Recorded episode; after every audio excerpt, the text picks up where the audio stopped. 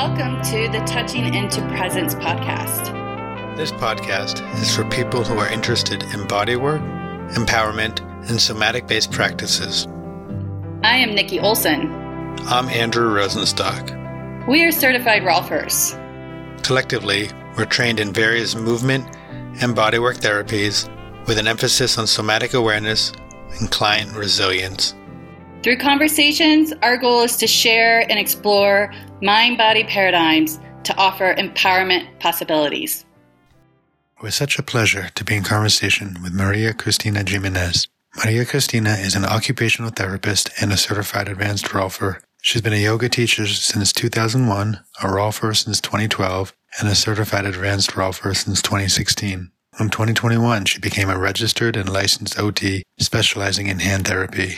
After surviving a horrific car accident and near-death experience, at 15, she developed PTSD. Consequently, she spent her entire life healing her body and helping to heal others. She brings decades of deep somatic studies as well as insights from living with PTSD. Maria Cristina holds a BA in theater and a minor in women's studies from Holy Cross in Worcester. She holds an MFA from the New School in Manhattan. Her second master's is in occupational therapy from USC. She's also a Fulbright scholar who researched murder of women by men motivated by sexism in Costa Rica. Originally from San Juan, Puerto Rico, she resides now in Los Angeles. Today's conversation is a deep dive all about Maria Cristina's life history and what has brought her through to all the work she is now offering. It's indeed a rich talk. So with that, let's begin. Hi, Andrew.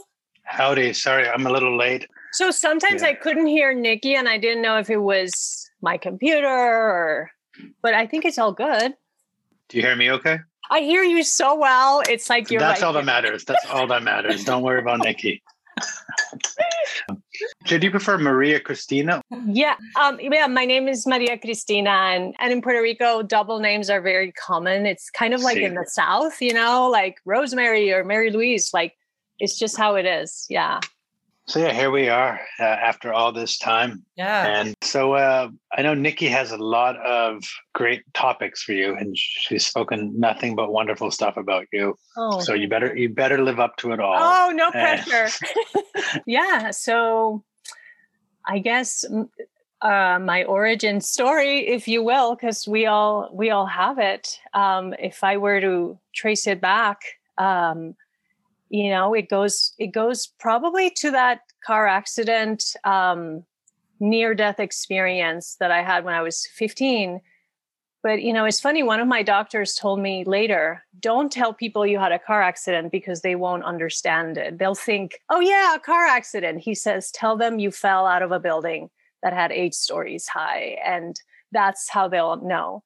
Um, it was you know, it's one of those things when we look back on our lives, there's a before and an after usually. And that was my before and after. Uh, and it just, it's, it's, it's almost hard to talk about, but I've been able to, to talk about it now without getting um, fight or flight about it. Cause I used to get really nervous when I talked about my trauma and I didn't realize I was, um, re-traumatizing myself and slowly because this happened a long time ago in 1988 when i was 15 years old and slowly i learned that i could i could find different ways of talking about it because when i would talk about it it was almost like i was an actress with a script and I had the same pauses in the same places, and I would wait for reaction because people would always sound shocked when I told them I fractured my sacrum in four places, and then I would wait, and there was a pause, and then I would continue.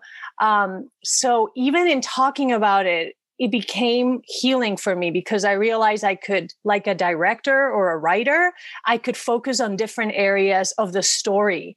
And in doing so, I could heal myself and not re traumatize. So, as I share it with you, it was, you know, think of when you were 15 and, you know, it's just very innocent. And I was um, on my way to a party and I rarely went out and I was kind of a, a book nerd and an athlete, um, the best runner in my school.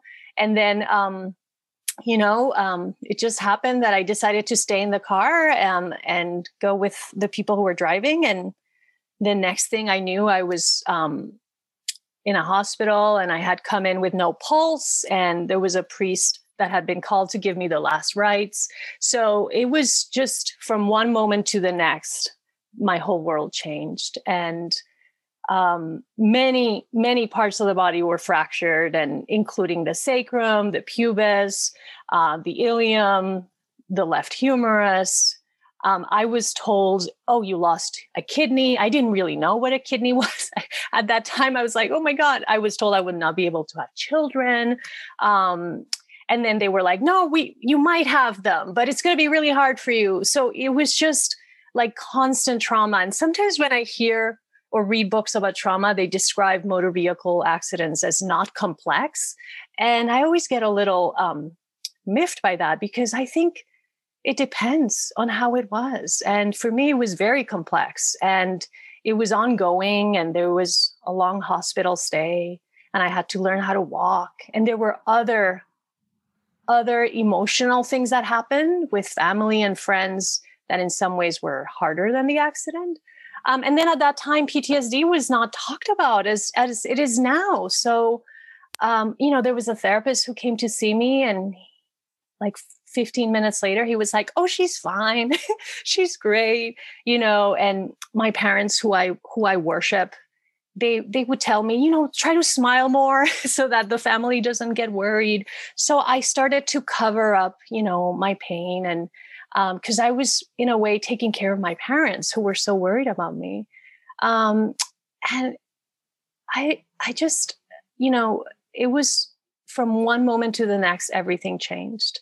And then, you know, there was this near death experience, which I had, which was very spiritual. I kind of had this moment where I felt a voice saying to myself, accepted, it's going to be okay. And I mean, I'm I'm telling you this in like 5 minutes, but it's it's like the most important thing that has happened and out of that experience two things emerged. I somewhere along the line I realized I would spend the rest of my life healing my body and I would spend the rest of my life helping to heal and educate and help other people. And and that's that's how it's been and I always go back to that moment which is a wellspring of continuous wisdom and knowledge and healing. So I'm just going to pause because I feel like I've been talking for a while, but I'm happy to explain more. No, I think that um, I think you touch on something that's really interesting and worth talking maybe a little bit about how sometimes people who are the victim, the person who became injured or whatever whatever that onslaught was, is the how then they also when they are then the most vulnerable and need to be cared for, then often they end up caring for the other because of it's just kind of crazy how the body can act that way or the mind. You don't you're already in this such vulnerable state but then how dare you be a burden on somebody else and start having to figure out how to help other people navigate your own injury yes that's um, a lot to carry it was a lot and i I didn't realize then because you're going through it and you're just trying to get by. But when I look back on that 15 year old, I didn't cry. I mean, I, I just people cry when they like like cut their finger with a paper cut. Like I had spinal fractures. I had a metal inserted through my right femur, held in a traction for 50 days. I had a lot happening. And I just was like, I held it together for for my family. And I think in some ways I grew up in a very patriarchal environment in Puerto Rico. And I and I saw that happen to men. I saw that happen to to the men in my life being told, don't cry, you're a man, you know, hold it in. But with women, I didn't see that in that way, but I saw it in a different way, which was just be sweet. And, you know, we're also worried about you if you could smile more.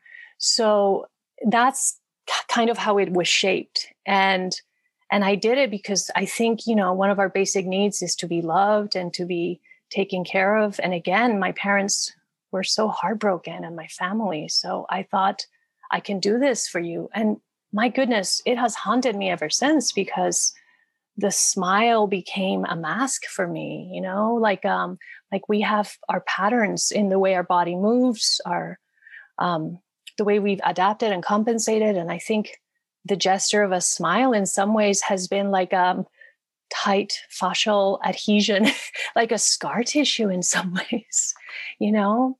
So throughout the years after that it was about um rediscovering that like like a palimpsest which is um an ancient manuscript. In the old days you didn't have paper. You had parchment or a tablet. So people would write on the same tool and then they would rewrite on it over and over and over and over. So my life has been about unearthing the palimpsest right? Seeing what what um what is what else is there? Because i had covered it up and things were covered up but i also want to add that I feel very privileged about being able to talk about my trauma because a lot of people cannot talk about theirs because it's taboo what happened to them because they're protecting family members because they don't want to talk about sexual abuse or rape. And i've always felt that i could talk about my trauma with anyone and i always got nothing but support from my audience if i can use that term and i realized recently what a privilege it is to be able to talk about your trauma because many friends of mine who are rolfers, who are structural integrators, their origin story comes from cruelty and abuse, but they can't talk about it. They feel that they can't, right? Some of them will, but some of them can't and don't want to. And it's a real privilege to be able to say, This happened to me. Like I have lots of scars in my body. And in a way, I'm proud of them because it's like, this is here. This happened to me. X marks the spot. I am here. Look at it. You know? Totally. Uh, I um I don't know if I've talked about this in the show before, but I as a child had severe anxiety and depression and was suicidal. And I I used that, you know, I remember my mom being like, Don't don't talk about that. I was like, no, but that low point got me to who I am. Or like when I would work with people who would have uh, cuts on their arm just be like recognize it be like no that's beautiful. Like clearly like not be like hey look at that you know but but like find a way for them to to recognize and be like no no that that's something you always have with you that you know you can look at it different ways but that's something you went through to get where you are so I mean, I, I feel you. At least how I'm hearing it, I feel you. Like all that we have is from what we are, and we can we can spin that. We can we can stay in that like oh how traumatic and all that bad stuff, and I had to do this, and and of course the the patriarchal the patriarchal oppression and this, you know. So I I feel you, and I'm I'm I don't want to say I'm glad that you went through it because because that could. um, but no, I mean, hearing you speak is uh, is, is, amazing, and, and the way that that from what you've you've been through and and and where you've taken it, and I'll echo as well. Like you know, I've been in some trainings, whether it's rolfing trainings or other embodied things, where it's like people want to help people, but they don't want to talk about themselves and they don't want to work on them. And I'm all like, hey, here's my shit. Let's all like, let's go and let's talk and that's you know we're all at different points. It's not like my view is the best way by any means but for sure that if we're going to be in this work and help people unearth stuff we also got a lot of unpacking to do. Yeah absolutely.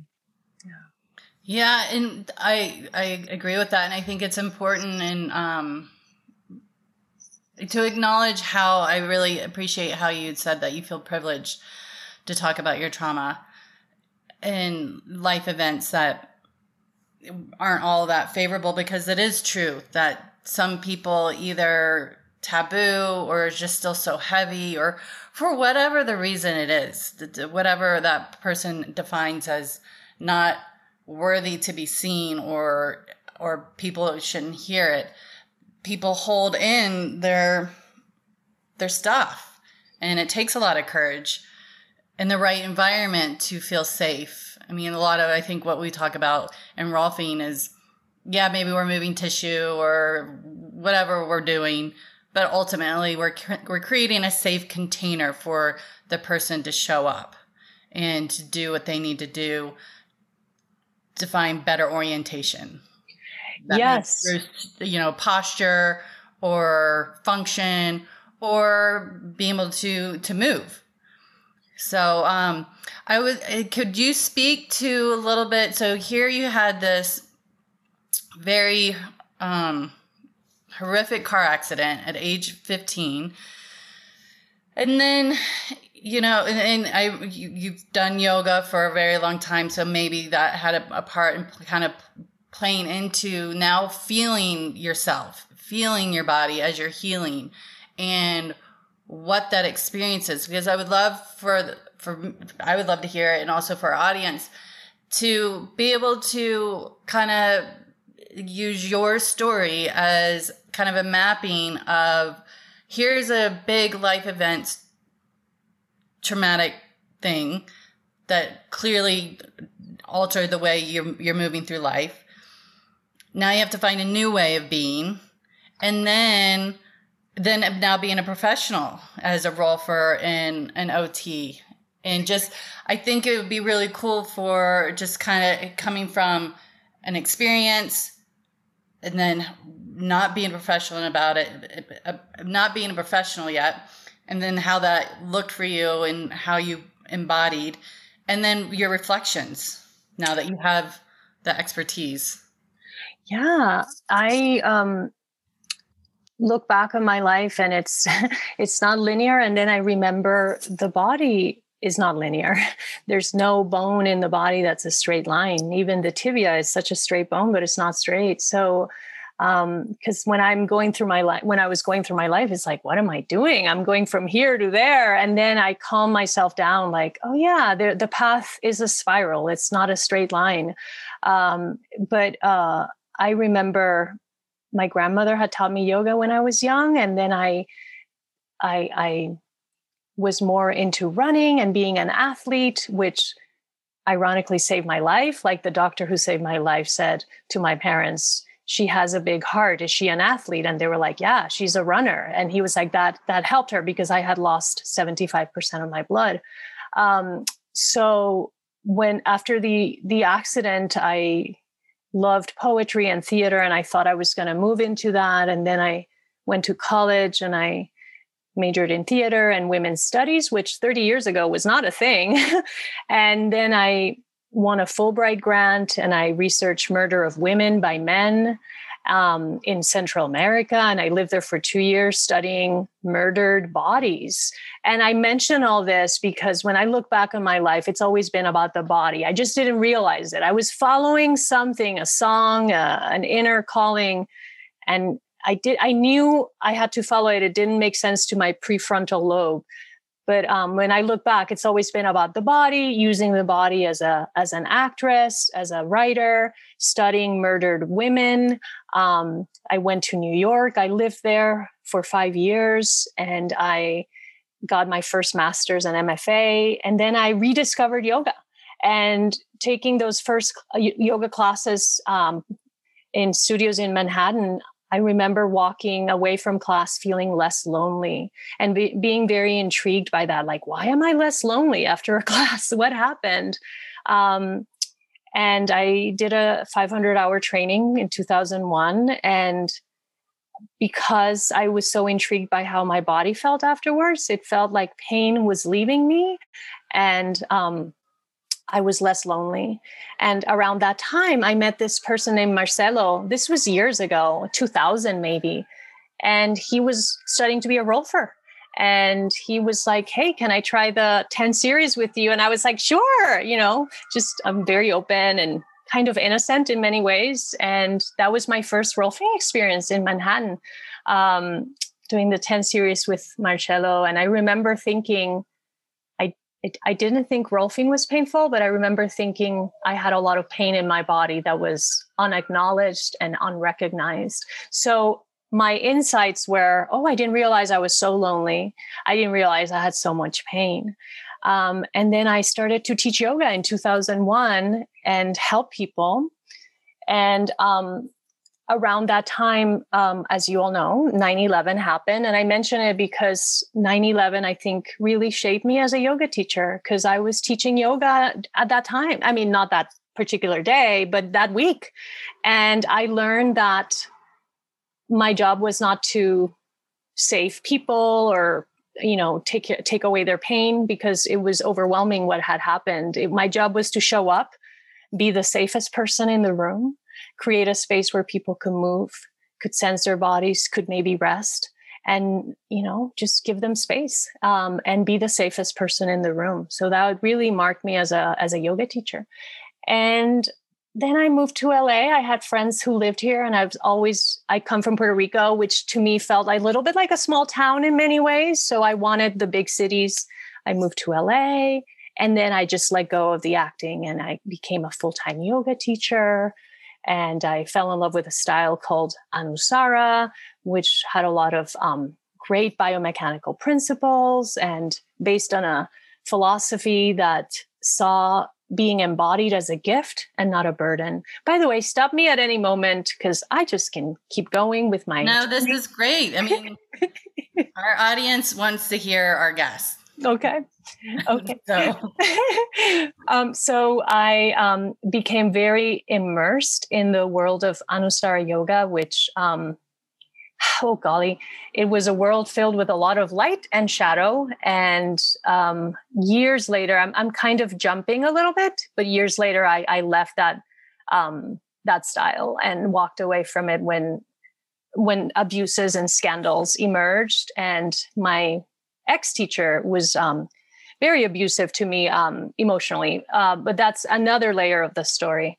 So yeah, I was teaching yoga. I started to um, study a lot about the body. And I think back on those years very fondly because I kind of just dove into somatic studies and I started to study with Bonnie Bainbridge Cohen, um, body mind centering, um, and just fell in love with her. I started to go to Gil Hedley's um, dissections. I mean, he is just like, it's a remarkable thing if you get to experience him and and dissections with him and and the community that forms. I got to study with dr fritz smith who was trained by dr rolf and he founded zero balancing which is a lovely healing modality.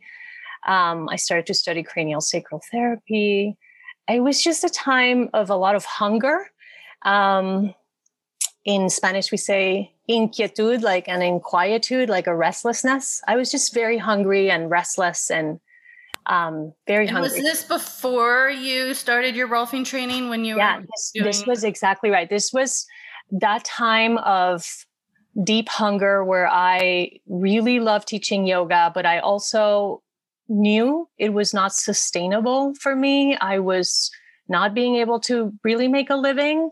And when I was making a living, I was driving around LA, which, if you're familiar with, it's a lot of traffic and you're driving around to teach privates. So I started to get worried about my my life and my my financial future. And yoga teaching is is very hard. It's very hard in many ways. Um, so, and I also started to deepen my love for the body and studying with these amazing teachers. So I was like, "Ooh, I wonder, I wonder where I'm going to go next." And around those years of studying with Bonnie and Gil and Fritz and cranial sacral, I started to get Rolfed again in LA. And I st- worked with Mary Bond, who's one of my mentors. And there was this other Rolfer who used to live here named Lynn Cohen, who is just amazing and brilliant. And she's studied at the Rolfing Institute, but also at the Guild. So she has those two experiences. And she she said something about my body that no one had ever noticed before. Um, for context, I have scars in my body, and one of them is very long and it's kind of longitudinal and it goes from the bottom of my sternum from my xiphoid process it travels down and then it takes a curve around the navel and it goes straight down to my pubis. I once asked my doctor, who's a friend of mine, why did you why did you cut me that way? And he was like, well, I was trying to save your life, and the navel is an area of infection, so I wanted to go around it. Um, so what a great privilege to be able to talk to the doctor who who saved you. Um, so Lynn looked at me and looked at my spine and at my scar, and she made this observation, and she said, "Do you realize your spine has?" Taken the shape of your scar. Um and i could cry right now just just i don't know that's it's so moving to me how she saw me you know and how my body had accommodated to an overwhelming life event.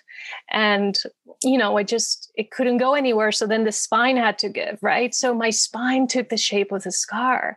It's just what a beautiful thing how the body accommodates.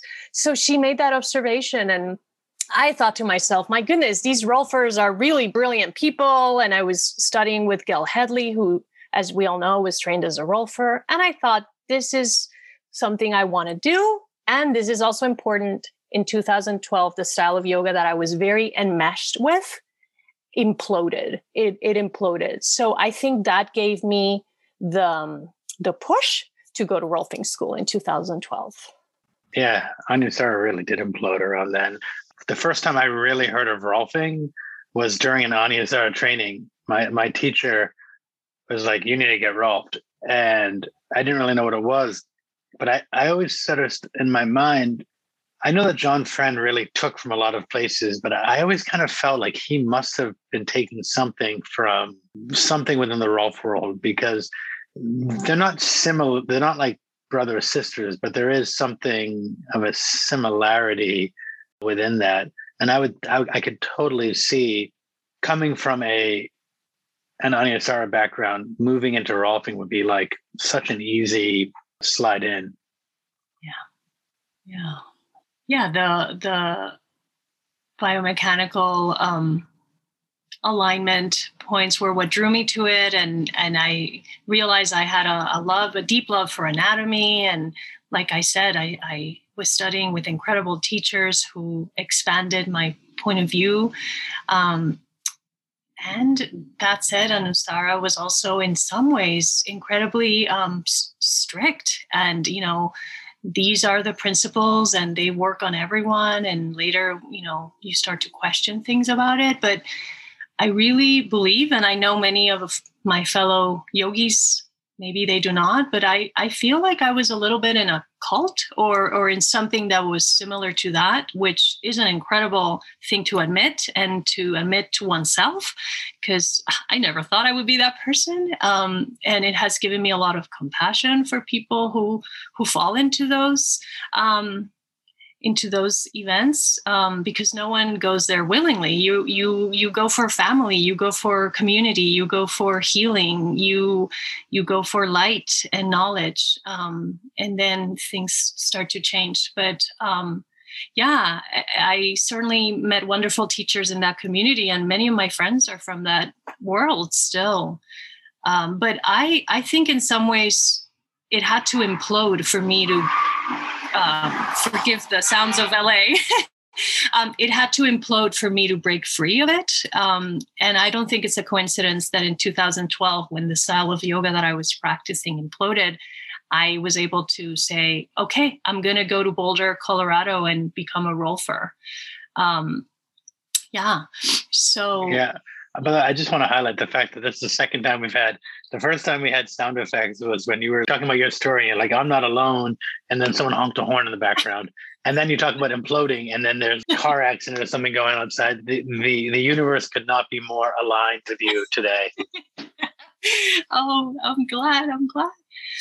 Golly, yes. And then um, let's see. Um, the the rolfing, um, which is where I, w- I met Nikki in my phase one training. Um, lovely Nikki and uh, Meg Moore, who was wonderful, Michael Polon and Adam Mentzell. And I remember that first week, you know, I heard, I always say I heard them say, because if I say, um, this is what she said, my memory is always changing things, but I heard Meg say something like, we are not healers, we are educators. And I was, I teared up as I often do whenever I hear something that I know it's life changing. And I thought that was such a a gift because I've so identified with being a healer and with taking care of other people. And I feel I had done that during my accident. And I feel I was raised with that because there's addiction in my family. So, you know, you kind of take a role of codependent and people pleaser and taking care of others. And when I heard that on that first week, I felt like free in a way like, oh, yeah, it's not my job to save other people uh, family, friends, clients. My job is to to offer, to educate, uh, to offer possibilities, um, and to be to embody safety for others so that their healer which is in them can can come out um yeah so i so, love how you just shared all that especially coming from what you shared about your your accident how you quickly had to feel like you needed to take care of others and how this has become a full circle for you where you've gotten the permission um, to be like no it's not my job. And get to step into yes as rolfers i've i've also felt very identified with that as being more of an educator than a healer. I mean i've never i think that's that's just i don't know being that feels very pompous to me to be like oh i can heal.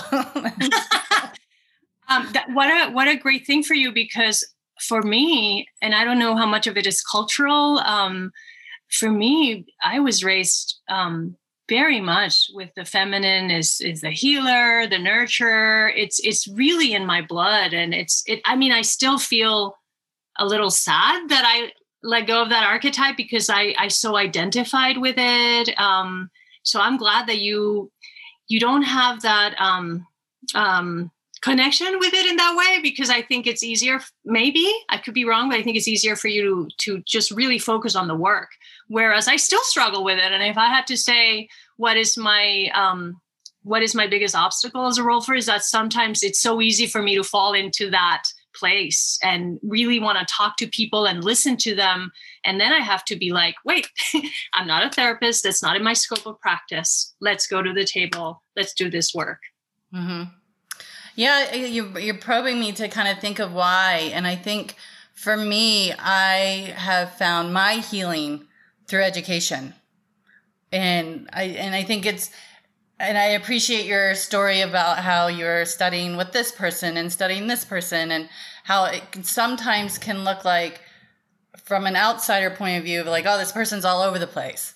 But really, when you're working with the body, you have to know so much because the body is so beautifully complex that it's it's to have this huge tool bag of all these different types of modalities to foster to foster healing to foster healing. Like i again yeah as a Rolfer and i think with a lot of type of um, embodied practices our job is really to hold space so the person can be their own healer and orient to health with our with our little safety net that we create of that this is a safe space to do whatever you need to do. The body does what it needs to do to orient to health.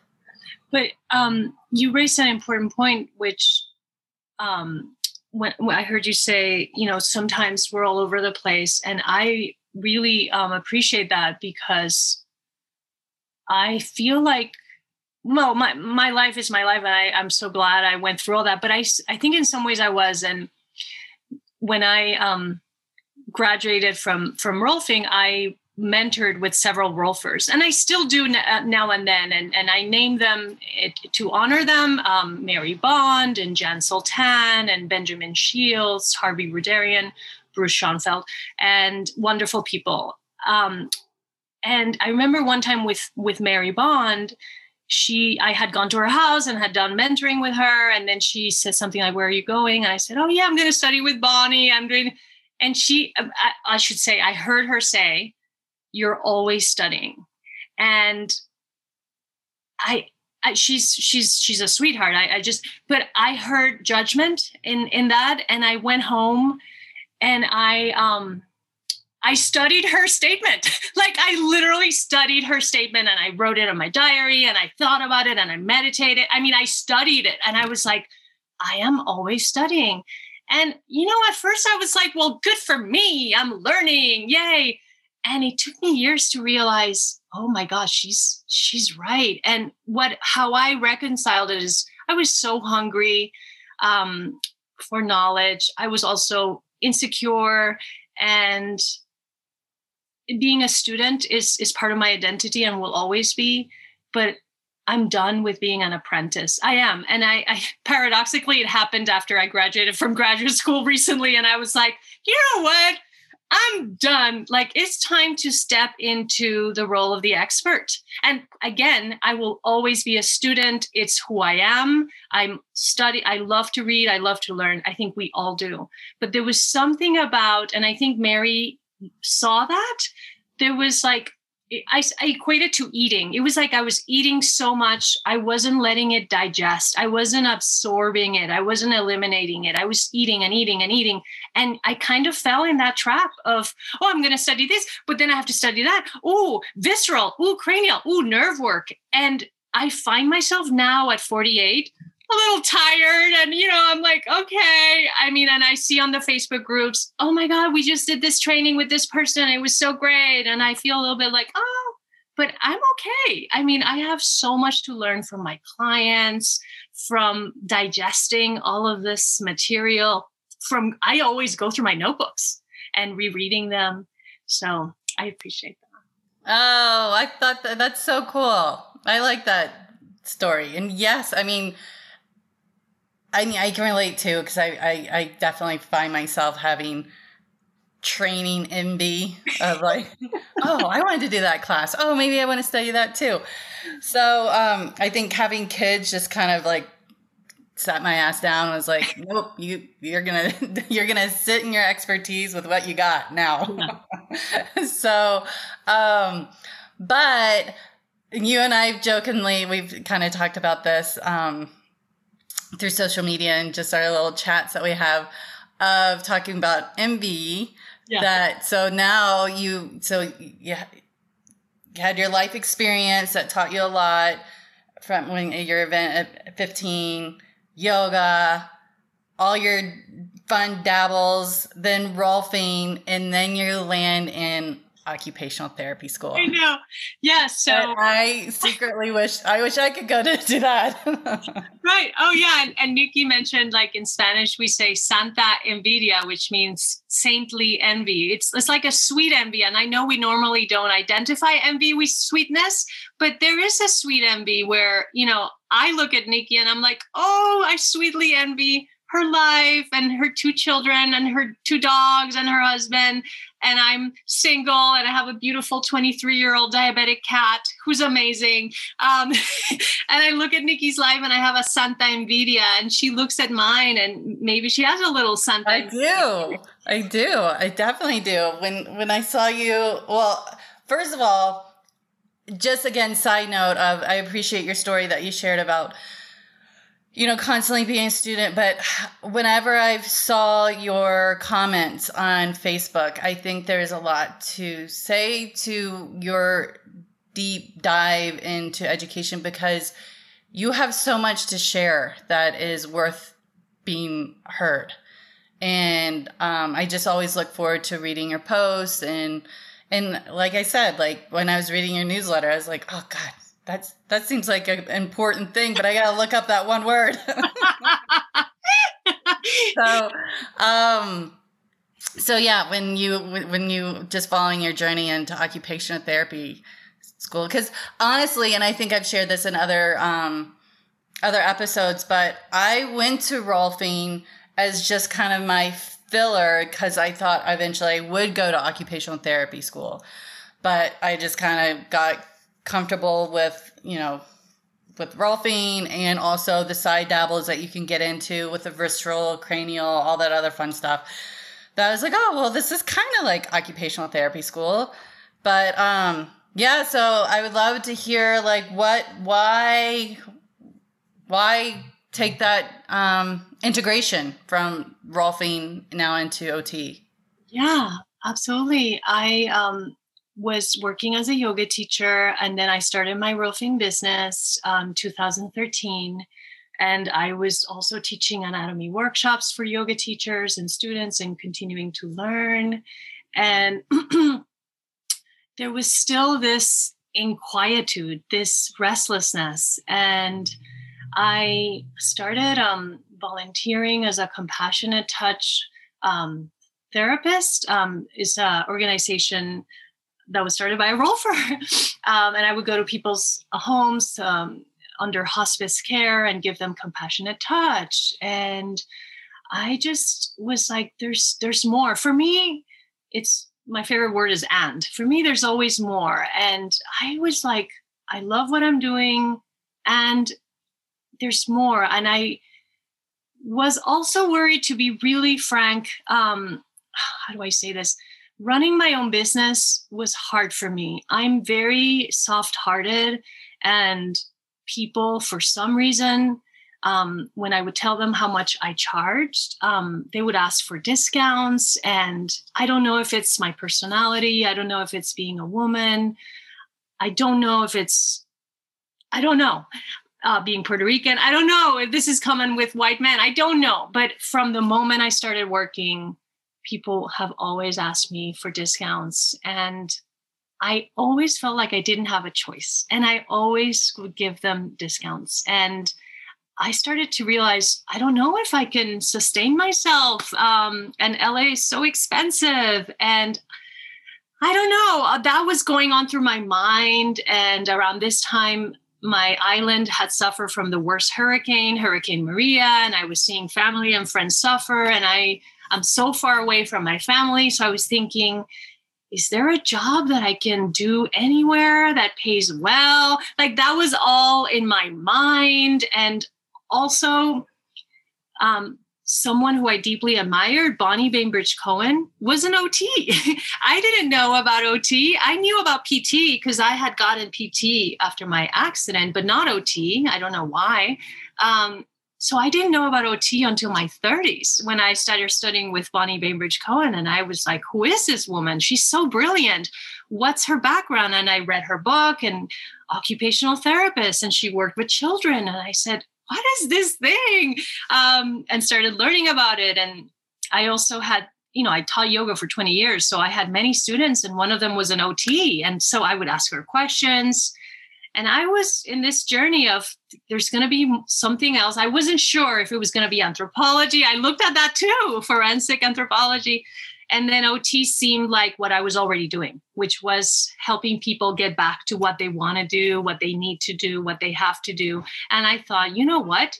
This is it. And it was so scary because I had to take every prerequisite. I had no science in my background. So I had to go back to school to take classes so that then I could apply. So it was it was probably the scariest thing I've ever done. And going back to school in your late 40s you're older than the students and the teacher in the room. I mean, I was like, I'm Rodney Dangerfield in Back to School, if anyone knows. Oh, that's so funny. I was Rodney. Oh my God, I was so, and you know, it was, it's such a humbling experience. I had my classmates were younger than my cat Gigi. I'm not kidding. This is not a joke. Like my cat is older than my classmates. And then I went through this whole year of taking all these science classes and I was like, how am I going to do this? But you do it. And then I applied to only one school, don't ask me why, which is the number one school in the nation, USC. And I was placed on the waiting list. And four days before the program started, four days, four days, I got in. so I walked in and I was like, oh my God. Um, and I was like, I don't belong here. My cat is older than my friends. These people have been in their young lives, know so much more about than me about technology. And somehow I just uh, stepped into the fire.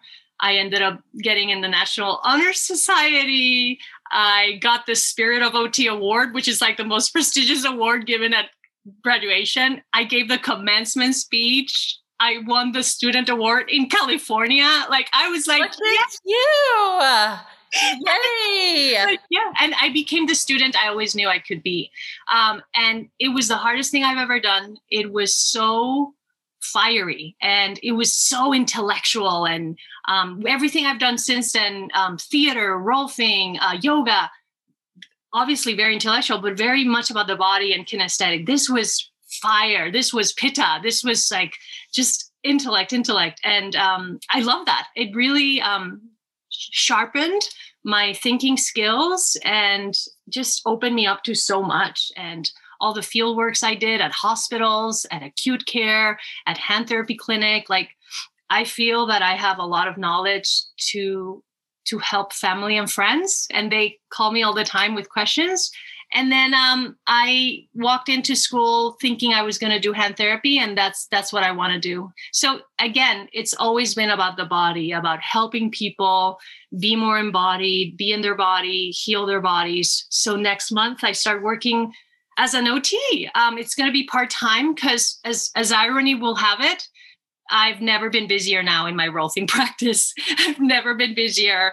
I'm finally making i mean i i know speaking about money is weird it is for me but i'm finally making a good living and i'm able to you know afford my beautiful and not offering discounts not i had to stop that oh my god a fellow rolfer said to me you need to stop doing that because la is expensive and it doesn't mean you're a bad person but at this moment you need to stop doing that and i have student loans and all of that so yeah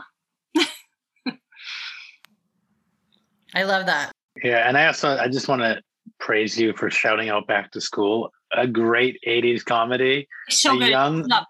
so good. A young Robert Downey Jr. Please. So good. So good. Yeah. And the music, the the Oingo Boingo from Danny Elfman. Uh, That's I- right. it- yeah, yeah, it's a great. I've seen that movie way too many times and Oh, I've me too. quoted from it.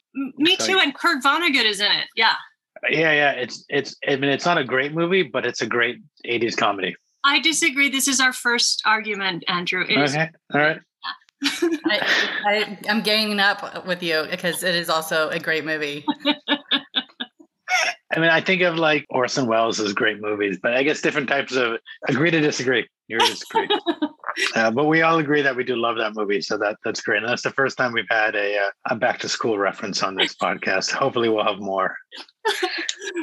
I do want to also praise you on on getting out of that discount mentality. I- I've heard. I mean, I think I think a lot of us can start in that way because uh, we we want to work, we want to help people as well, and it's like, oh, I want to help someone, and, and they can't afford it. Uh, so you know, I mentioned earlier we're doing all these yard sales because my parents are moving.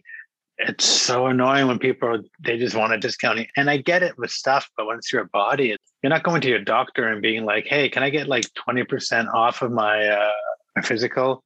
And I've heard some people do stuff where they say like, yeah, I'm ha- I'll happily give you twenty percent discount, but I'm also going to do twenty percent less time. You know, uh, I going with no, it's it's something that I I've never asked anyone. I mean, if I wanna I want you to work with me, whether you're a Rolfer a structural integrator or a therapist, a yoga teacher, I've never done that because I just respect that. And if I can't afford it, which by the way happens a lot, then I don't go. Or then I save money so that I can go. But for some reason, it's asked a lot of me, which is interesting. So maybe I, I, I look at that part of myself, but also I felt like I had no choice, which was also interesting. And it comes from my training in, you know, family, cultural, patriarch, patriarchal uh, training of you have to submit, you have to be a good person. And I still feel like a bad person when I tell someone that I, I can't offer it at this time. I still feel like a bad person, but I'm working through that and with that. And therapy is great for that. I, I can speak for myself. So working through it. Oh, yeah. Um, so just curiosity about like OT. I mean, I know it's a newer sort of thing, but have you or are you planning on are you looking at OT through a, a Rolfer's lens? Is that even possible? Or do you have to like stick by like if you're doing hand OT, you know, but your Rolfer view knows that the hand is connected to the foot, how does that work?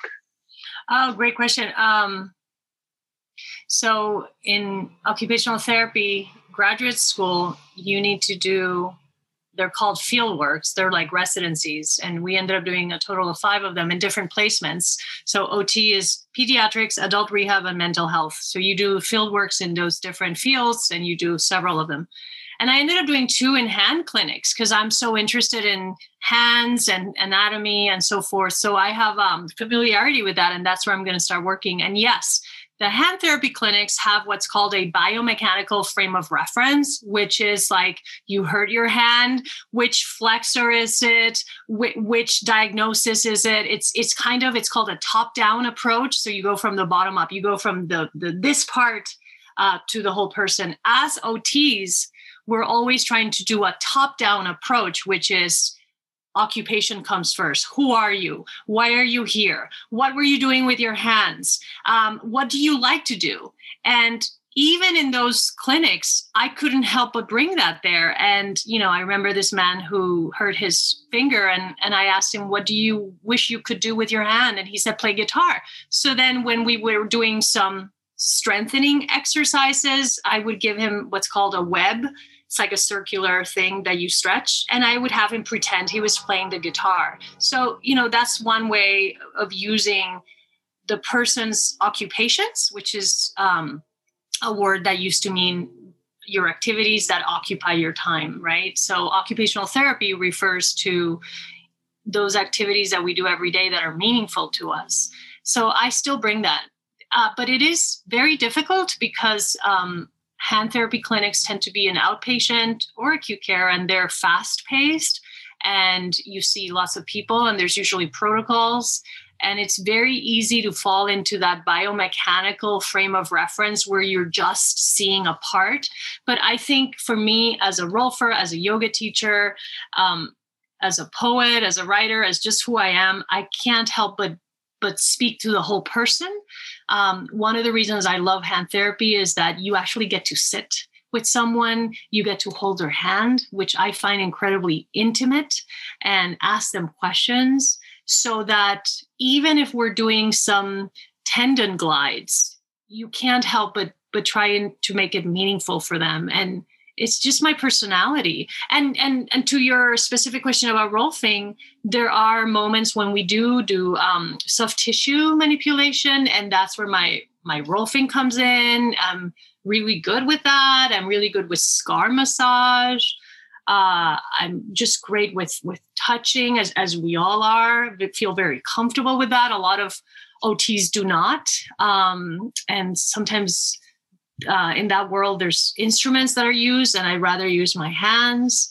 Um, and what was it? Oh yeah, I wanted to also add there was this one patient who came to see us. Um, she had carpal tunnel, and she just um, carpal tunnel one of the ways you know it's carpal tunnel um, is it's worse at night so she wasn't sleeping well and i asked my ci i asked my clinical instructor if it was okay if i put her in a restorative pose at the clinic um, because i felt like she needed some rest and and he allowed us to do that and that was really helpful. So i think it's it allows you to to play around a little bit. There's your expertise. Yeah. Yes, but it, it, it, will be challenging. I'll start working uh, professionally next month and we'll have more to say about that. But I mean, left to my own devices, maybe one day in the future I'll have my own clinic and I could put it all together and have people lay down because it's not just a hand, right? It's it's a body. It's it's it's a whole person. It's a world. So yeah. Well, and I find it interesting that you went to the hand. I mean, with the our electronic world, holding the iPhones, you know, keyboards, all that kind of stuff. I mean, I remember hearing this a while ago, but the OTs, the hand OTs are killing it financially because it's just there's such a demand now for all this, um, just the way we we're evolving in this modern world. But um, aside from that, with the rolfing, the hands are kind of the missing part that didn't get addressed so much in the the 10 series the classic um training. So there there you have it.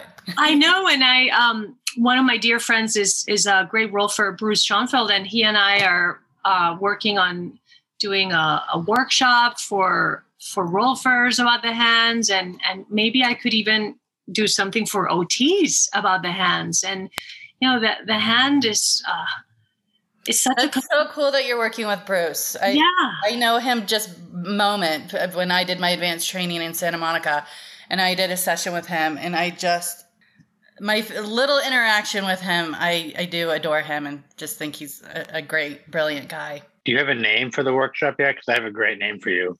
Oh um, no! What I I was thinking, uh, our hands understand the world or something like that. But please tell. Uh, I was just gonna say, talk to the hand. okay, I will write that down. but um, hands are, um, I mean, they're, look, um, when you hold an object, whatever it is, before you hold the object, your hand is already shaping itself into the form of the object. And when I learned that, I was blown away by the fact that my hands are so mut- mutable, protean, right? They're just uh, humble that they will take the shape of something that they haven't even grabbed yet. It's just, it's so remarkable to me how much we do with our hands. Um, I know this is a delicate topic, but if I were to not be able to walk or not be able to use my hands, I would rather not be able to walk. I mean, we do everything with our hands. We feed ourselves, we take care of ourselves, we wipe away our tears. I was working with a spinal cord injury uh, man, a man who suffered a SCI, and um, he asked me to wipe away his tears, and I just, I, I just, yeah. So hands are are everything, and to to be able to work with that part of our body that is related to brain development, that is related to creating our lives. It's just very exciting. And they're, like you said, they're kind of forgotten. Yeah. Yeah. There's an old saying that feet, you know, your legs bring you to the world, but your hands bring the world to you. Oh, I love that. I never heard that. Where's that from? Yeah. I, learned at some training at some point because essentially the you know if you think appendicularly the the legs are what move you so they move the, they move you to where if there's something in front of you your legs would walk you to it whereas you can use your hands to to bring the world to you. So thank you for that. I love that. I I, I meditate every day and I contemplate all, uh, deeply many things. And one of the things I think about often is what is the first thing I touch when I wake up? What is the last thing I touch? Um, it's just there's there's such a meditation for me. It's such a meditative point. Yeah, well, I mean, I know that I could speak to you for hours. I'm so glad Nikki has has connected us. You know, I'm really grateful for this time. I just wanted to have Maria Cristina on because I think she's amazing. She's really smart, and I think, um, thank you. Yeah, I think she has a lot to offer into the SI community. And yeah. just from this conversation, and you know, you probably heard in our because you listened to a lot of our ep- episodes. It's not this isn't just a Rolfing um, for just Rolfers. That really, it's about sharing all different types of things that help offer embodiment. And I think um, I think so much of your your life journey has great jewels to to offer wisdom around embodiment. So I feel very grateful that you took time to talk to us and we got to learn more about your story. Thank you, Nikki, I, for for seeing me and and for thinking that about me. And um, thank you andrew for creating this space. And and to the listeners i i know i'm someone who listens deeply to podcasts. So whoever you are whatever year you're listening this to uh, when it comes out i support you and salute you in your journey as well. So.